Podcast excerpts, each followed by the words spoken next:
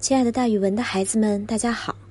我呢，就是那个爱讲故事、爱到了自己都姓蒋的蒋楠老师。今天我要给大家讲的成语故事叫做“舍旧谋新”。舍旧谋新的意思是放弃旧的，追求新的。春秋时期，晋文公曾在国外流亡了十九年，后来他得到了楚国的帮助，才有机会回国重新做了君王。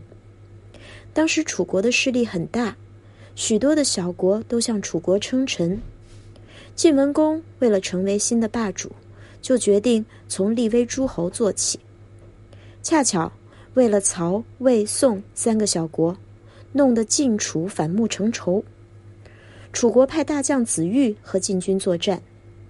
晋文公遵守当年的诺言，把军队撤到九十里外，以报答楚王从前对他的优待。但是楚将子玉仍然坚决要和晋国决一雌雄。当晋军撤退到城濮的时候，晋文公非常苦闷。他听到大家都在说：“我们的君王德行高超，应该舍弃对楚国的旧恩，建立新的功劳。”晋文公听了恍然大悟，于是他重整军队，终于在城濮打败了楚军，称霸诸侯。这就是非常有名的城濮之战。后来的人就将晋文公部下规劝晋文公的这句话，简化成了“舍旧谋新”这一成语，用来比喻抛弃旧的计划或人事，重新规划，建立一个全新的事业。